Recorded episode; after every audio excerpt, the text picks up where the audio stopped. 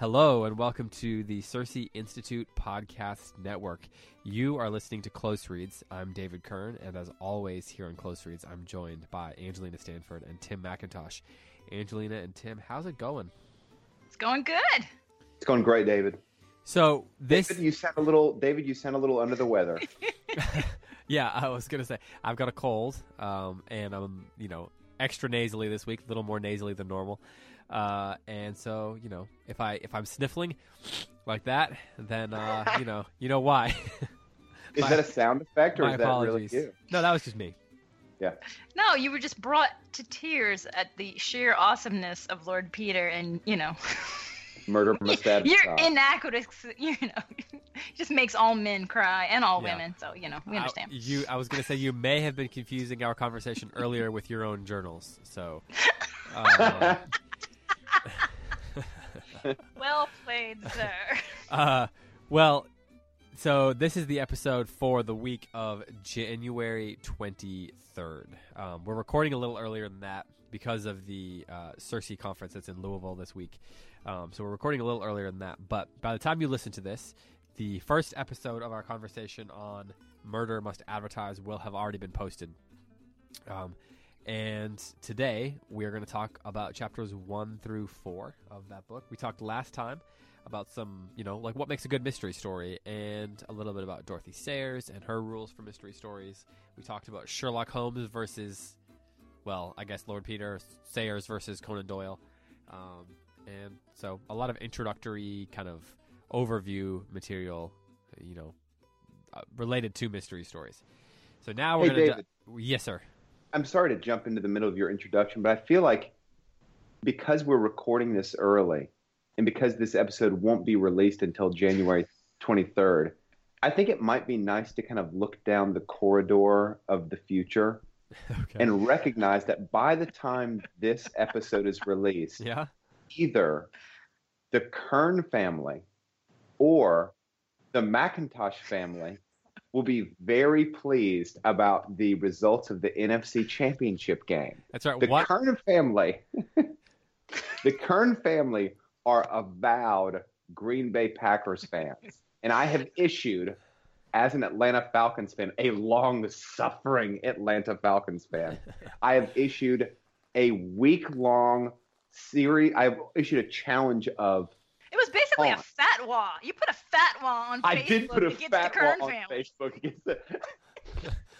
Well, yeah, it's too bad that people will be listening to this after the game because, yeah, you're right. One of our two teams will be headed to the Super Bowl. I just want to say that I actually am dressed in black and white for the occasion, just in case I needed to jump in and separate you two. Black and white with some vertical stripes. Well, yeah. I mean, I'm dressed as a referee just in case it came to that today. That's just like everyday, wear for you, though. That's right. That is everyday Angelina outfit. That's the role that you play, Angelina. You're constantly refereeing, saying to people, listen, can't we see each other's point of view and... Can't we meet in the middle somewhere? And I'm stuck in the middle here, in this whole who am I rooting for between the Packers and the Falcons, because of course I love you both. And you're in the middle. What do you mean you're in the middle? There is no middle.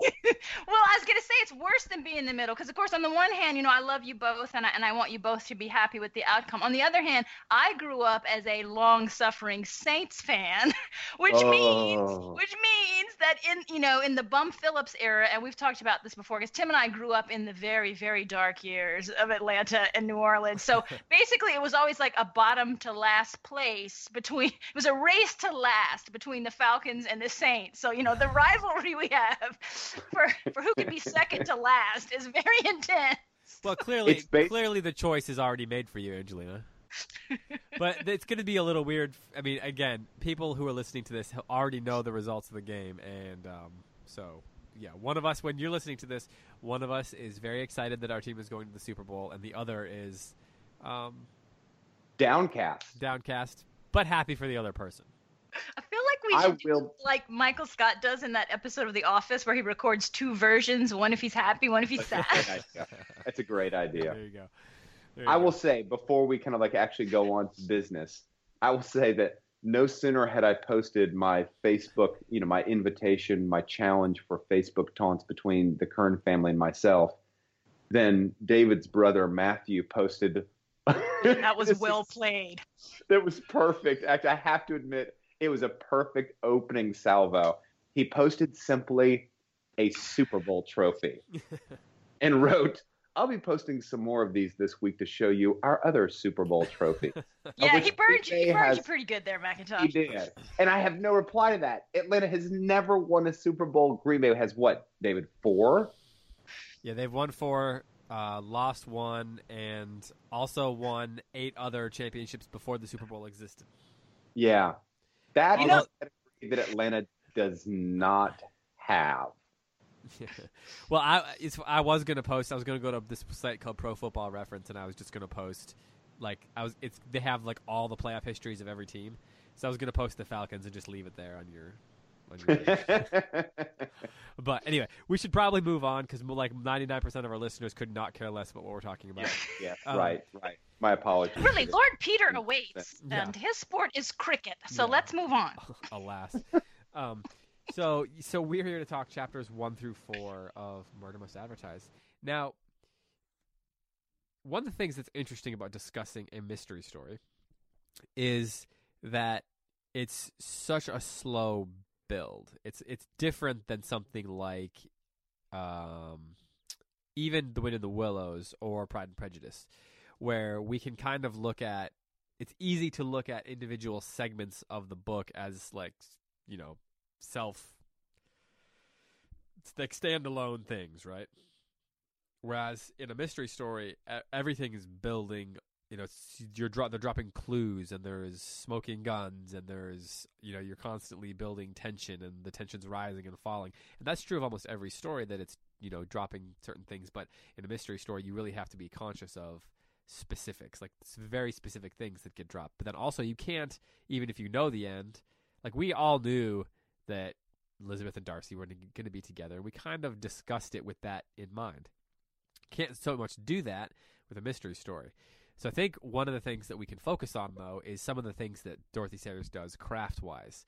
And so what I'd like to ask first is go back to a question that I asked a lot the first several episodes of this show with those, and that we talked a little bit about in The Wind in the Willows. And I'd love to hear from each of you about one of your favorite passages in these first couple chapters. Mm. But before we do that, Angelina, could you summarize the first 4 chapters for our listeners? Hopefully they've read it, and if not, then you should not be listening to this show if you don't want to hear a spoiler of the stuff that this episode talks about. So the first 4 chapters. So the story opens on an advertising firm, and you find out that there's been a death of a copywriter, and they've got a new copywriter coming in, Death Bredon, who, of course, is Lord Peter Wimsey. And you find out in the course of the 4 chapters when he goes to talk to the boss kind of privately, and the boss is like, "So what have you found out?"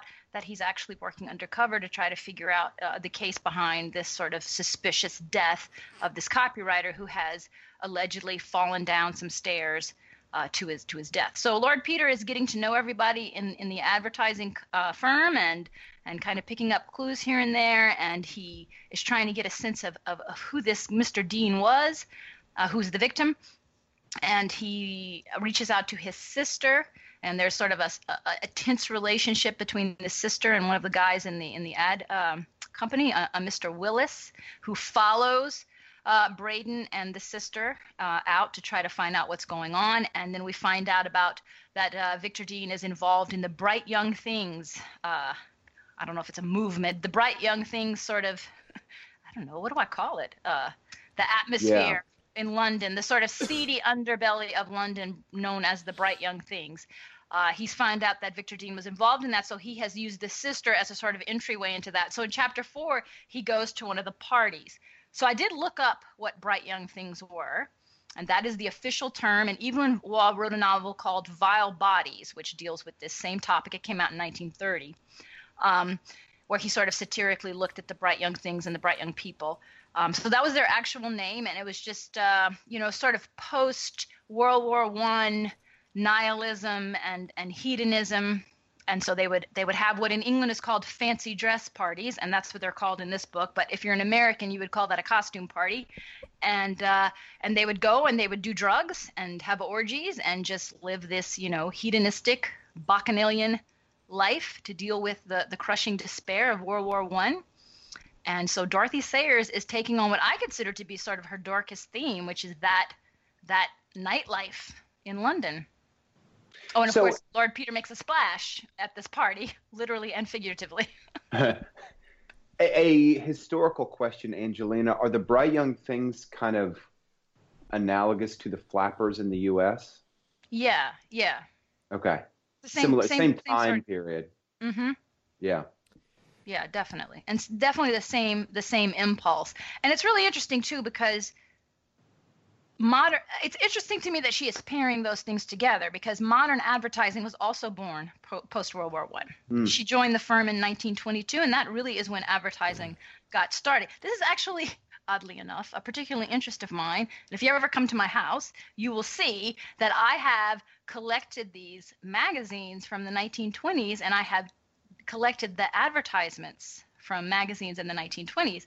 It's because it fascinates to me just how quickly overnight the whole world was shaped by advertisements. And, you know, Dorothy Sayers has got that great line in there that advertising is all about selling people, but not letting them know that they're being sold to, right?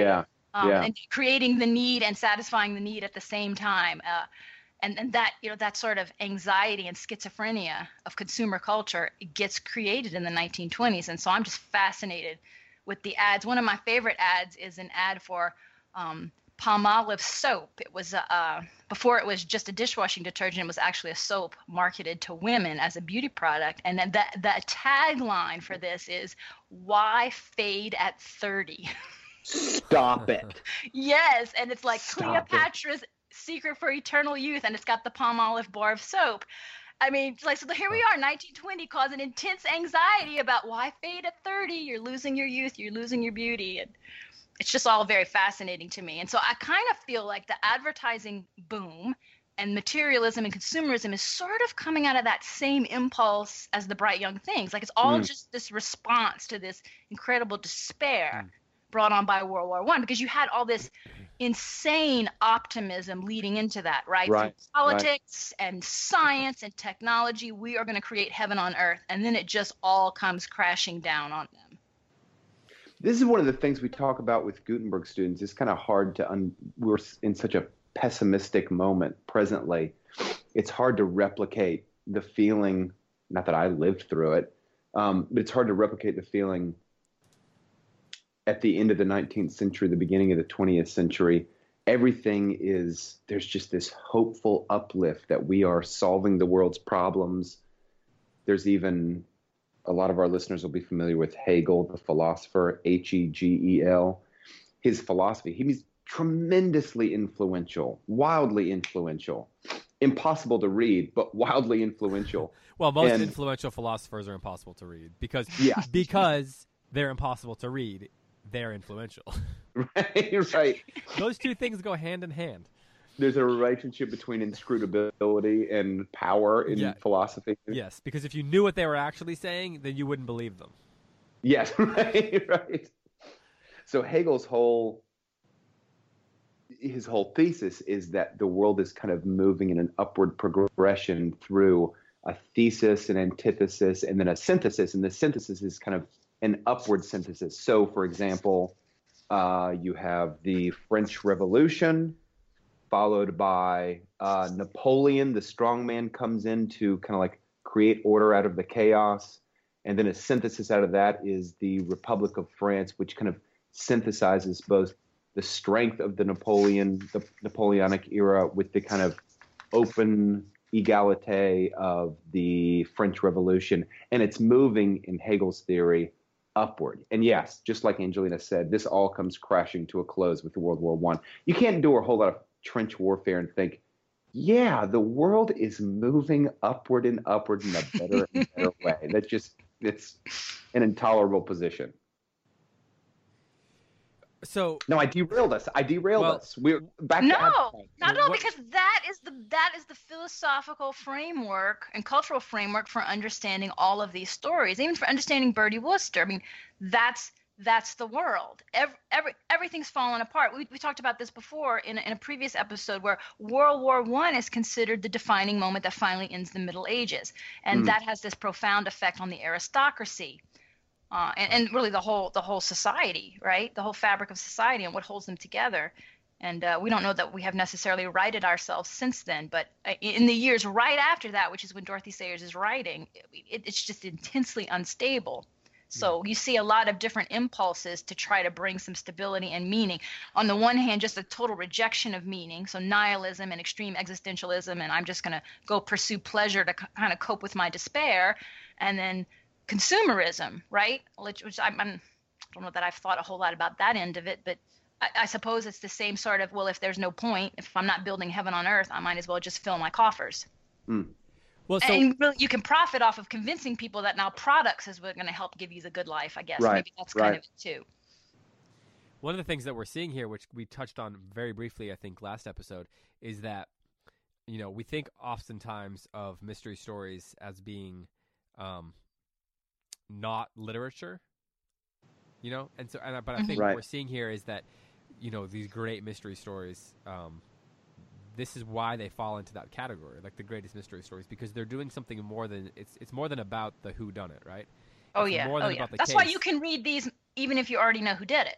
Exactly, and there's so much more going on, and I think right away in this story we see Sayers laying out the stakes. You know, the stakes are more. Like, they're bigger picture than just how did this guy die and why and who did it. Exactly. There's bigger, more universal stakes, and that's I suppose the reason why we still read these books, you know, nearly 100 years later, just as we read, you know, the Conan Doyle Sherlock Holmes stories, because there's something universal going on there, and that's what, you know, that's what is true of great literature. And what do you see those stakes? What do you see those stakes being, David, in this murder mystery? Well, what I mean is that I'm just speaking to what you're saying about the state of mind of in this case Europe, but the world at large, you know, at this time. And she's giving us a treatment on, you know, what the state of mind of people were, and why they were acting the way they were acting and doing the things they were doing. And you guys were talking about existentialism and nihilism and. You know, so you said you were taking us off track, but I'm just kind of saying, you know, I don't think that is off track. It's very, you know, it's crucial to what's going on here, and of course to Sayers' ideas in general. You see a lot of this stuff in a lot of her other work, where she's trying to reclaim something and try to help avoid, you know, the cultural malaise that, you know, ultimately kind of did take over for a while. Yeah, absolutely. And I think that Sayers, that you have to look at Sayers and Lewis and Tolkien is all trying to do the same thing. Like, they're all responding to World War I. And it's fascinating to me that all of them, while they were all, you know, well, not all of them, not Tolkien, but Lewis and Sayers, both profound essayists and apologists, right? But both of them understood the importance of story too for reclaiming the culture. And it's so fascinating to me that they, you know, on the one hand, with Tolkien and Lewis, you've got fairy tales and fantasy as sort of the fictional impulse to how to correct things. And with Sayers, it's the detective novel. But I think it's the same impulse with the storytelling. Someone, I can't remember where I read this, but someone had pointed out about there's sort of this almost sacramental nature to a detective story. And it speaks to what you were talking about with every detail is profoundly significant. Yeah. Nothing is just, you know, ordinary. Everything has all this meaning. And that's the same thing that a fairy tale shows us. So in her own way, I think Sayers is doing exactly the same thing that Lewis does. Although at first glance, you would think there's nothing in common between Narnia and the World of Whimsy. But I think they're profoundly related. Well, and Angelina, can you make more of those connections for me? How do you see them being so closely related, the world of Peter Wimsey and the world of Narnia? Well, they're both, I think, trying to enter you into a bigger world than what meets the eye, right? So C.S. Lewis does it fairy tale, like, you know, it's the same thing, right? I'm in London, but I'm going to go through this wardrobe and I'm going to see this other world. In the detective novel, it's the same thing, right? It's things look one way on the surface, but really there's this other reality that's happening. Yeah. And there's justice with a capital J, and there's goodness with a capital G, and there's evil with a capital E, and we're trying to right the world. We're trying to bring back order and justice. And So I think that it's really, I think they're both dealing with the same sorts of things. Yeah. Angelina, you used the word sacrament, that there's a sacramental nature to mystery stories. And I think, I don't know if I'm, this is just popping into my head because you said that, or if I heard it somewhere else. If I heard it somewhere else, I should give them credit, but I can't because I don't know who it was. But I think the word liturgical is also interesting for a mystery story, because there's kind of, yes, the approach is kind of, there's a pattern to it, right? But it's not a pattern that is like when it's followed, it is, it makes it cold, right? Like you don't read a mystery story and say, well, these are the patterns of a mystery story, and so I know exactly what's going to happen, or I'm not interested in this anymore. But the way that you go about telling the story is, it's got signposts to it, mm-hmm, to where you can say, okay, yeah, I know I'm at this point now, and that means that I know what's coming next, or I can be prepared for what's coming next. The same way, like if you want to think about a church liturgy, like there are signposts that help you, you know, and I don't want to get into like all the denominational things we could talk about, but the nature of it, the purpose of it, is that there are signposts that allow us to know what's coming next, or to be prepared to experience the next thing in a, you know, specific way. Yes, and that's very true also of fantasy and fairy tale. So it's the same thing, right? So Lewis talks about, well, if Eustace had read the right kind of books, he would know not to trust this character. It's the same sort of thing, right? Yeah, the hairs on our necks stand up when we know, oh, warning sign, warning sign. It's the same thing in a detective story. Yeah, it's go ahead. In liturgy, part of what's wonderful about liturgy, about the consistency of the pattern liturgy, is that you don't have to worry about what's coming next. You know what's coming next, and instead you can focus your mind on the content. Yeah. You can actually, like, if now is the time to take the Eucharist, now is the time that we take the Eucharist, and you can concentrate your attention on the Eucharist, the meaning of the hymns, the words of the hymns, what have you. Yeah.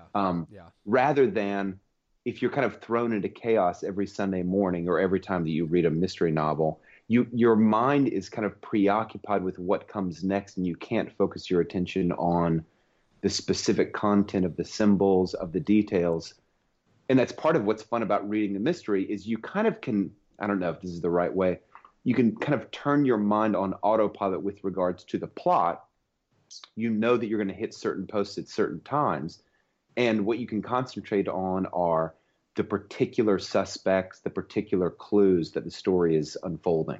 Right. Yeah, absolutely, absolutely. And I think too, when you think about the fairy tale form and the detective form against the backdrop of the despair of World War I, then think about how profound the message is that Lewis and Sayers is giving, that the good guy wins.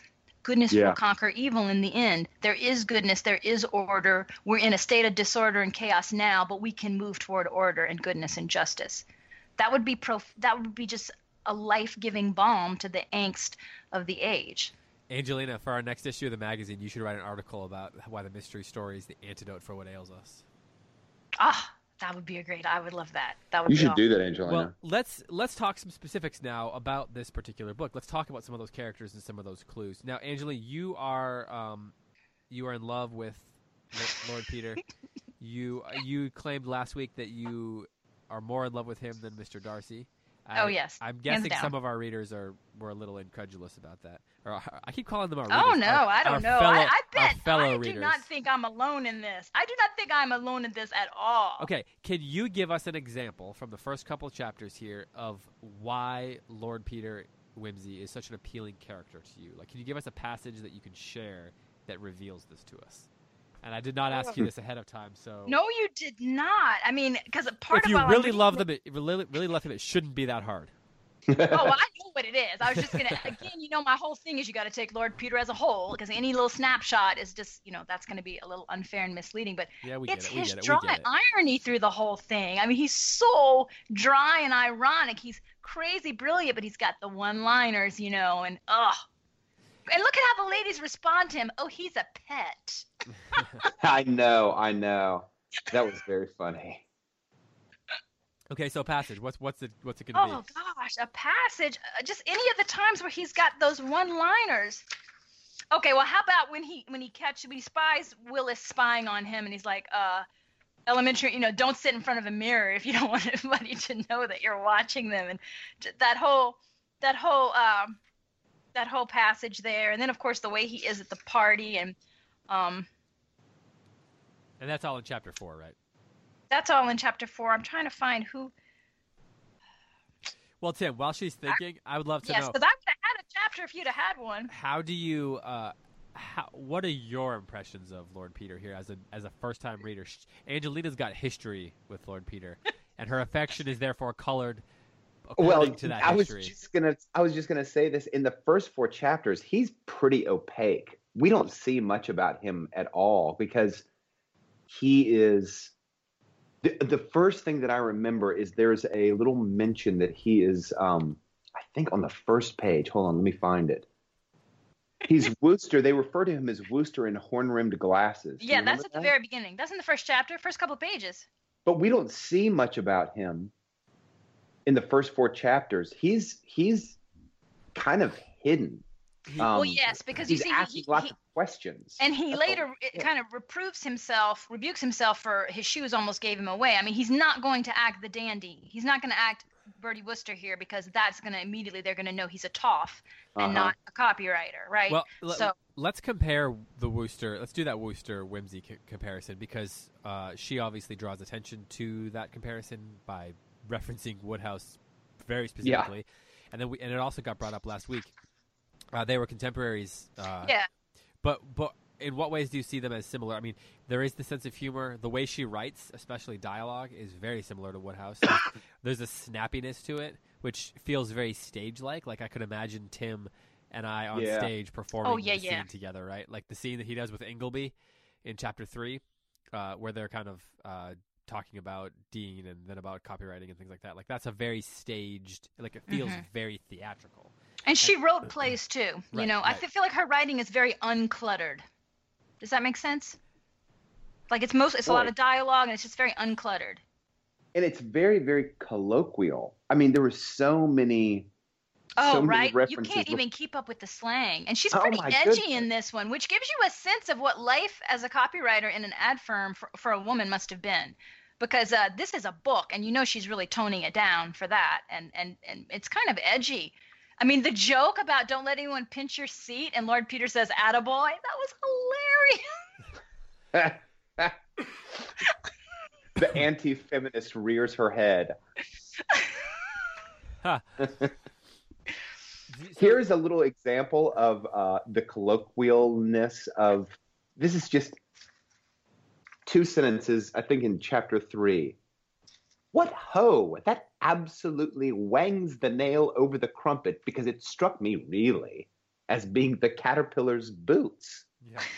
Like, what does that mean? Okay, and that's what's so great about him. Okay, and this is personally a thing I'm attracted to in people, right? That so Lord Peter is this brilliant scholarly mind who collects all of these out-of-print Latin texts and things like that. He's always on the hunt for some new book. You don't see that in here because we don't get to see him at home. But when he's at home, he's always super excited about the latest book he found. So he's Indiana Jones, you're saying? He's pretty much, yeah. So on the one hand, he's like slang. Well, why didn't you just say that in the first place?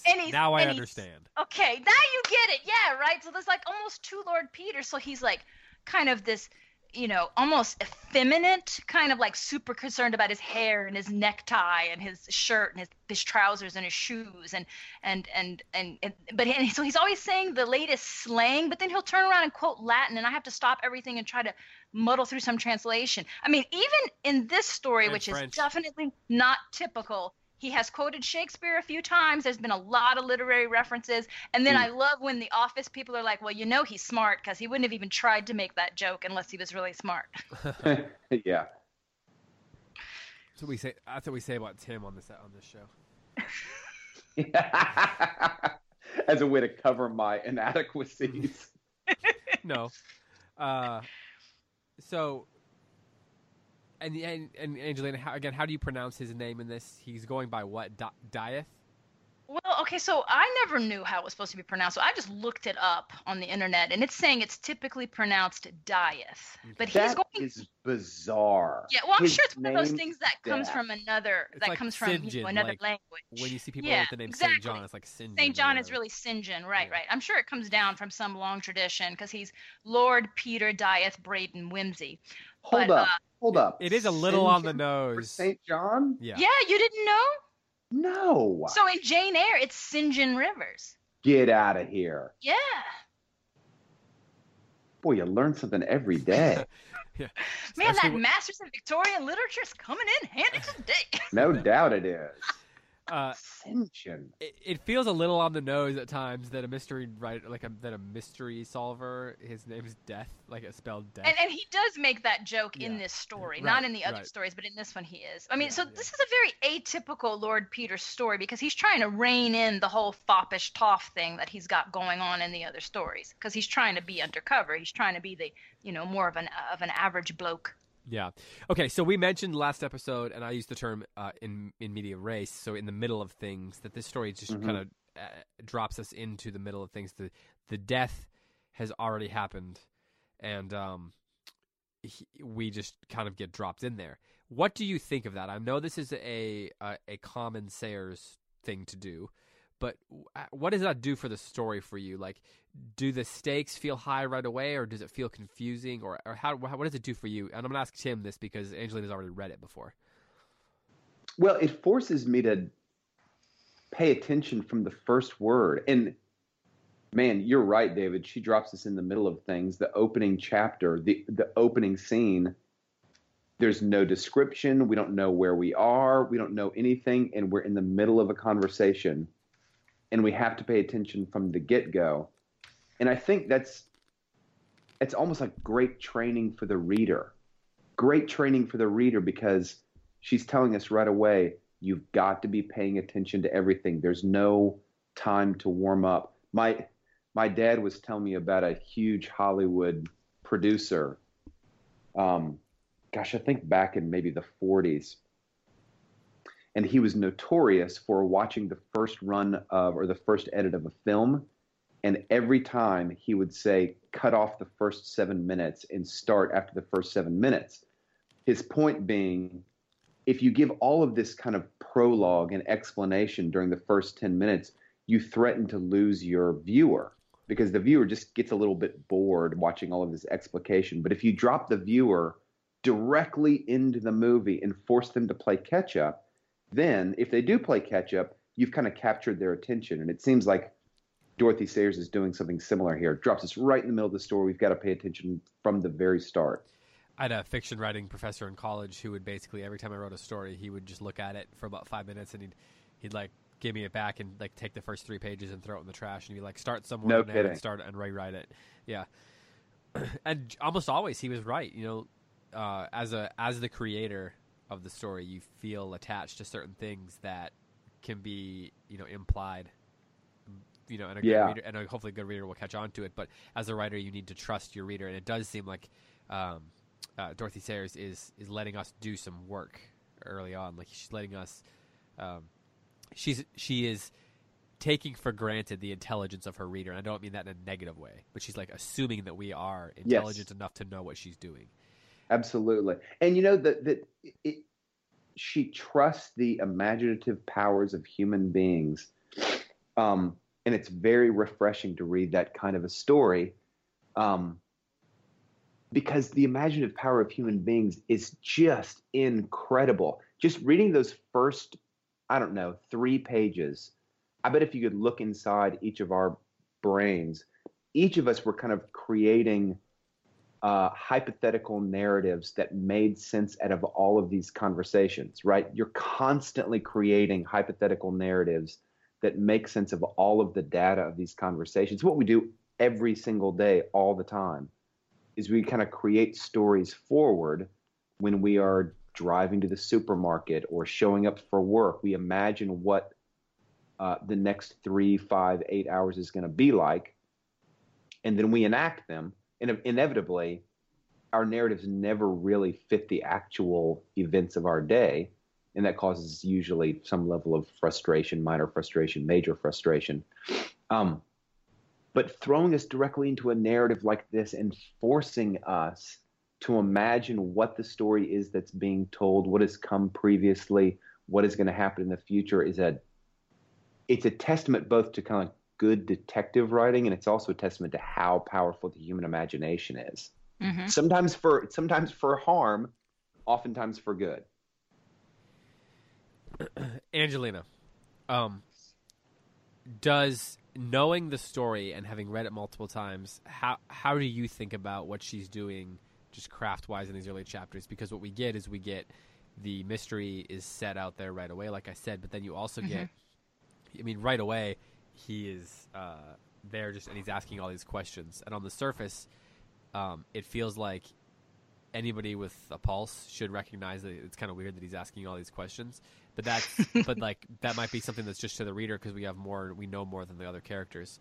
But knowing how the story resolves itself, and a lot about this character, and then of course the rest of the stories and how Dorothy Sayers goes about telling stories, what do you think of what she's doing there?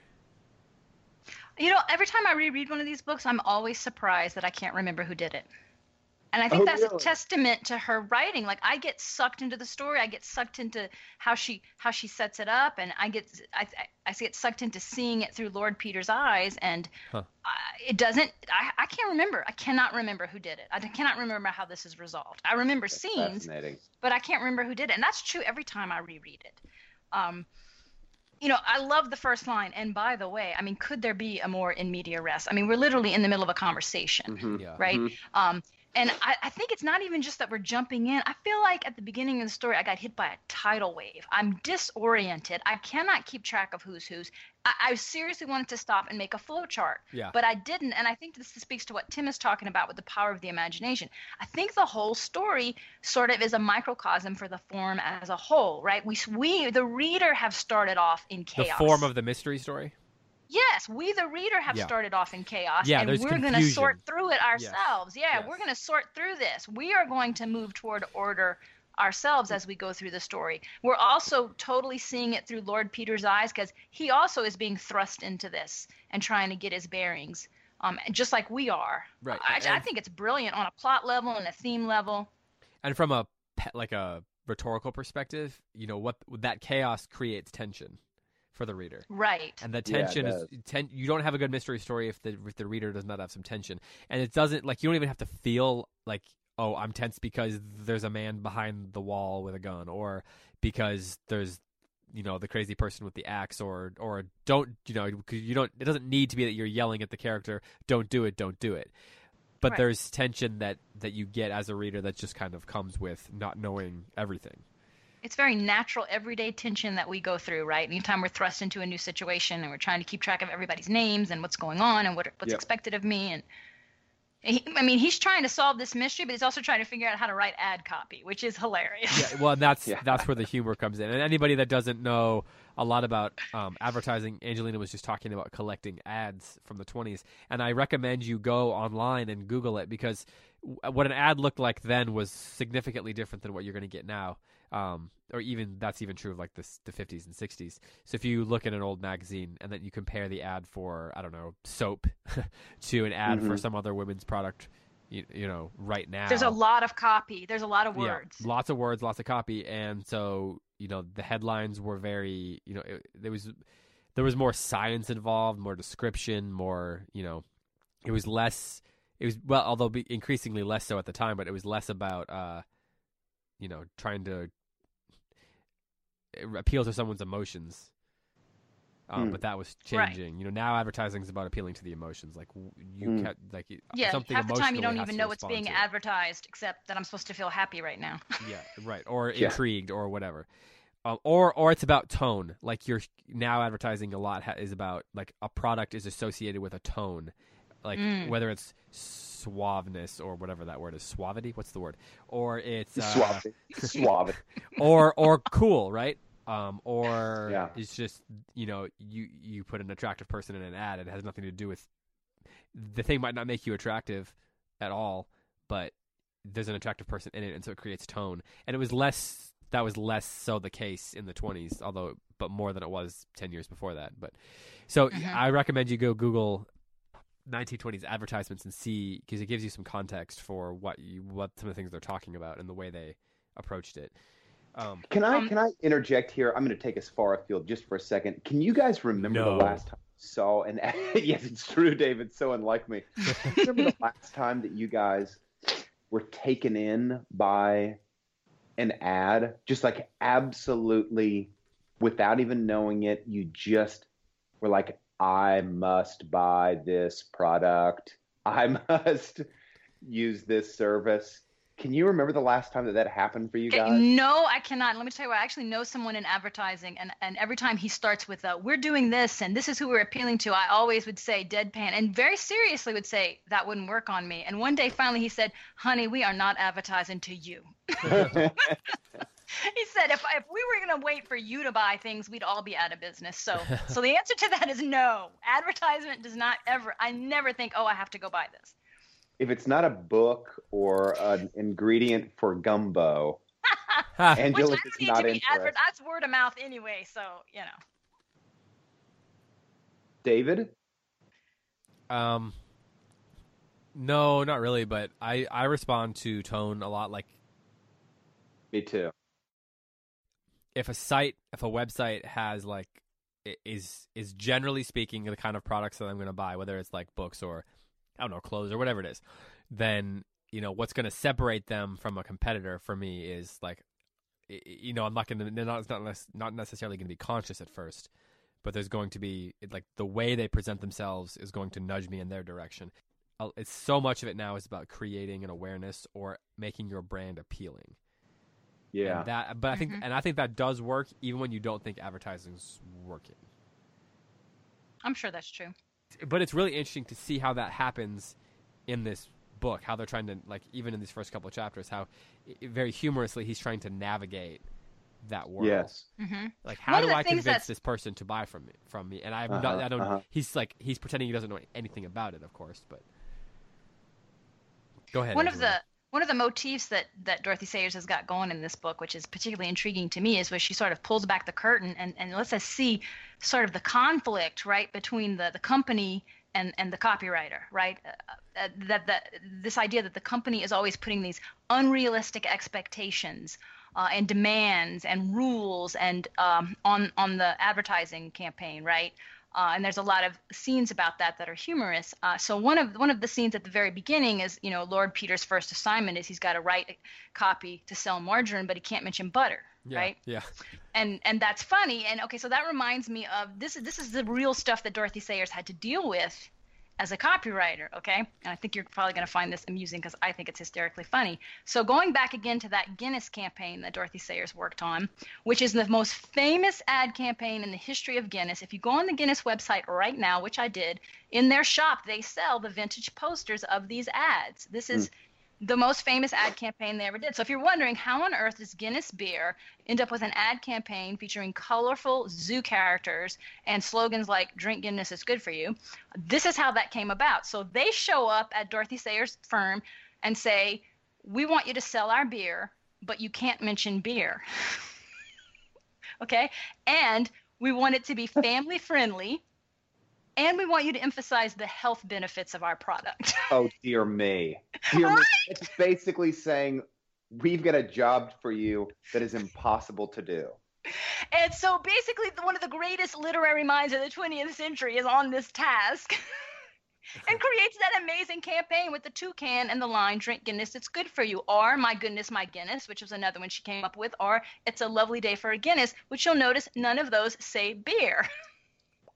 That is crazy. Well, that's... What a little bit of genius by Dorothy Sayers. Right? It made me super impressed with her. Like, I just can... From reading this book, just I can imagine, like, just that moment when they're like, so we want you to sell our beer, but you can't mention beer.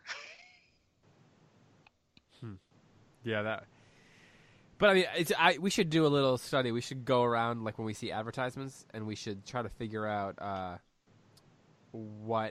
how many advertisements actually mention what they are. Oh, right. That'd be such a fun experiment. I remember my favorite commercial of all time. This is a moment that I got completely brought in. It was around 99 or 2000. Volkswagen did a commercial. The music bed was this beautiful song by Nick Drake called Pink Moon. Do you guys know the song Pink Moon? I wouldn't. I know what it is. This commercial is so wonderful, and you see the product. You see the product in it, a total, which is the car, for a total of maybe 1 second, maybe. And then there was a follow-up commercial. And this is maybe even a more brilliant commercial, a Volkswagen commercial about a guy going to work wearing the same dull blue suit, gray suit, monochromatic tone of The Office. He does the same thing every day. And then the camera catches him walking across a skyway, right? A skyway between two buildings, you know, up several stories. And the camera pulls back when the guy's eye catches something on the street below. The camera pulls back, and it shows for the first time color, like bright cerulean blue sky color that's above and below the skyway. And it pans back just when you see the look on his face when he is, I suppose, seeing the Volkswagen Cabrio for the very first time. And you never see the car. You never see the car. And it made me want to go out and buy a Volkswagen Cabrio. It was brilliant. It was absolutely brilliant. I've always thought the Volkswagen ads were really well done. Oh, they're so smart.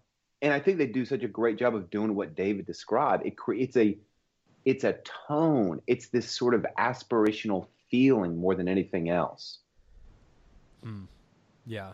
And that's, you know, it's interesting that we're talking about tone related to advertising, but then these early chapters also, as we said, are very much about creating a tone for the story. Yeah. And she's kind of tough on her own profession too, which is really interesting. So one of my favorite passages is about 6 pages or so into chapter 4. It's a conversation that Lord Peter is having with, who is he? Oh, Ingleby, about advertising, right? And Bredon shuddered. So Mr. Ingleby says, "I think this is an awfully immoral job of ours. I do, really. Think how we spoil the digestions of the public." No, that's Braden's line. This is Ingleby's response. "Ah, yes, but think how earnestly we strive to put them right again. We undermine them with one hand and build them up with the other. The vitamins we destroy in the canning we restore in Revito. The roughage we remove from Peabody's Piper Parritch we make up into a package and market as Bunbury's breakfast bran. The stomachs we ruin with Pompane we reline with Peplets to aid digesting. And by forcing the damn fool public to pay twice over, once to have its food emasculated and once to have the vitality put back again, we keep the wheels of commerce turning and give employment to thousands, including you and me.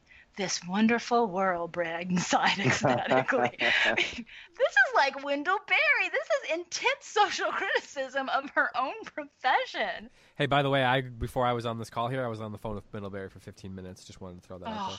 Well, you should have started with that. No, that's just an aside. It's just, you know, it's just my job. Did he ask about us? Did he ask what we thought about Jayber Crow? What did he say? Did he say, well done, meeting Jayber Crow? I'm pretty sure he doesn't care what we think. What? That just makes me love him more. He was. It was pretty hilarious conversation. Sometime I'll tell you about it. Okay. Look, Wendell Berry uses a phone. That's technology. Well, kind of. He said that he drive 20 miles to get to a phone. He said he makes a point not to be near it as much as possible. So. Was it like Mabel? Can you get Wendell on the line? Was it like that? No, it wasn't quite like that. Extension 361, all for Mr. Berry. Klondike 724. Yeah, I had to use a rotary phone too. Yeah, right. I had to send a telegram. Our listeners actually have no idea what we're referencing. Yeah. Like every old movie I've ever seen. This might be a good moment to recommend one of our earlier podcasts. Yeah. Jayber Crow's Wendell Berry's Jayber Crow. Yeah, exactly. Yes. So we only have a couple minutes left here, and Tim, I'd love to hear as you get ready to read the rest of this book,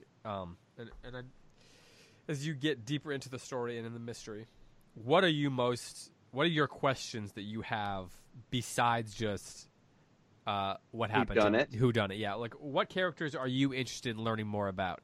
And we'll say even besides Wimsey, because I mean, assuming we're going to learn more. But who's suspicious to you? What moment that you read in the first 4 chapters stands out as suspicious or as raising other questions? Well, we may be done with the deceased Dean we may be done with him, but I'm kind of curious about why everyone dislikes him so much. I don't know that I'm going to get a whole lot more about that, but he's clearly a disliked character because of the company that he keeps. You know, I'm kind of curious to know, do they dislike him because of his reputation? Do they dislike him because he was actually kind of like an animal in The Office? You know, he was some untoward character in The Office. So, so the mystery of the character of Victor Dean. The character of the deceased, the posthumous character, yeah. Angelina, you said you don't remember who done it, so I'd love to hear what are you most what questions would you like to have answered, you know, moving forward? Well, am I alone here? And I'll throw this out to all of our listeners. When I read a Dorothy Sayers novel, I am never driven by whodunit. Like, it's so secondary to me. I'm so just smitten with the world she creates and the characters and the way that they talk. And, you know, I love those, like, I can't believe I'm drawing a blank. The screwball comedies, you know, all of that witty banter, and they talk really fast, and it's full of this slang that I can't decipher. I'm just so charmed by all of that. Mm. I just enjoy the world, and then I enjoy thinking about some of the heavier stuff that she throws in here and there. You know, like that's a throwaway line to set up Bredon to make his joke, and then to further pump Ingleby for information. But it's super insightful and very shocking to see that kind of comment about what is happening to the food supply, you know, in the 1930s. Hmm. She just always strikes me as being so ahead of her time with her perceptions. Hmm. To go back to it, I'm like Angelina. I'm really curious about the whole ad agency. I mean, the ad agency is writing copy based just on the prompts of the client. They're not, in other words, they just don't have the technology to write copy, and it seems like get everything approved before it goes to press. They've got to write this copy, and then it goes to press. They're not going back and forth with the client endlessly. I've been enough in client services, not in advertising, but in client services. And the back and forth with the client is the most aggravating, annoying thing. I'm kind of intrigued that the ad agency that Dorothy Sayers is describing still retains a little bit of artistic license. And yet they really, like, you know, bristle under those two clients that come in weekly and disrupt their week with their crazy demands. Right. And of course they bristle at it because they're used to having some level of individual integrity with regards to what they put on the page. They're trying to meet the client's demand, but they've got a little bit of freedom. They okay their own final copy. Am I right, or have I just not read enough in the book to know that sometimes they get editorialized by the clients later? I thought the client had the final approval on the first four chapters when they were describing the process. But, you know, that might have been just how it worked for those two that she described. So I don't know, David, how'd you read it? I didn't think about it. I'll need to go back and look at it, but I didn't. Reads. Yeah. Yeah, I didn't read that part closely enough. But there's a question for us to look into. I too am interested to see, you know, how the inner workings of the agency and these different characters and how they play into it, and just to be a part of their process, I think will be interesting, and how that process of advertising, of creating advertising, plays into the mystery itself and the solving of the mystery. Did you think about Mad Men at all when you were reading this? I did. Oh yeah, definitely.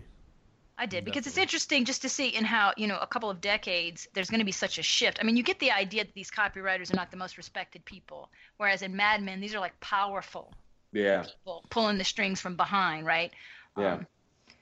Because this is, of course, the beginning of the ad industry, and they've yet to tap into the full potential of everything that can go on there. But it was interesting to me to see the same sort of dynamic, to see the women struggle to get any kind of respect. I mean, just kind of taking a step back. I mean, I've always come into this world knowing who Dorothy Sayers was, and coming into it already with the respect I had for her, and feeling like, well, they were darn lucky to have Dorothy Sayers writing copy for them. What?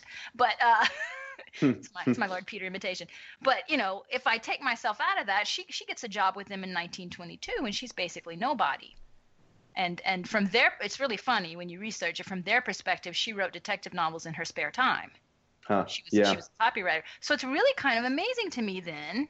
And we look back, don't we, Angelina? And we're like, she did ad copy in her spare time. Yeah, exactly. When did she have time to write this ad for Guinness? Right. But it really makes me feel like a loser when people. When I hear anybody writes a novel in their spare time, I'm like, okay, I'm a loser. I have no excuse. But what is the spare time? There's Netflix. See what can happen when there's no Netflix. But anyway, I'm just sort of amazed then that in 1922 she's able to write copy and to earn her living by her pen. This is really sort of extraordinary. Because you even see in Mad Men the idea that it's a big deal that Peggy gets to be a female copywriter, right? So it was hard even in the 50s. So think about 1922. I think it's just a testament to her that she was really quite remarkable. As you said, she was ahead of her time. Yeah. Mm-hmm. All right. Well, we should wrap this up. Tim's got to get to a meeting, but Tim, this episode will be heard after the game, but nonetheless. Good luck to your Falcons. Good luck to you. I'm so nervous. Let's do two different endings, one in which Tim is really happy. Yes. Our next show, one of us will be glum. Well, we'll have had time to process it. Really, David? We're going to record on Monday. The game is on Sunday. Well, no, this is going to air the Monday after the game. Then we'll record on the following Friday. So there'll be 5 days to. That's true. To process. But I think that in the next podcast, one of us will be emotionally elated. The other will be downtrodden. But it will not be in sync with the actual events of the NFC Championship game. Exactly. I'm overthinking this, do you think? Am I just overthinking? Maybe a little. It's cool, though. You're having your moment in the sun, and you deserve it. Thank you. Well, Tim, get off. The Saints already won their Super Bowl, yawn. Yeah. Tim, go ahead. Go to your meeting. We will talk to you next time. All right, David. Bye, Angelina. Bye-bye, guys. For Tim McIntosh and for Angelina Stanford, this is David Kern saying farewell here on the Circe Institute Podcast Network, and we will talk to you next time on Close Reads.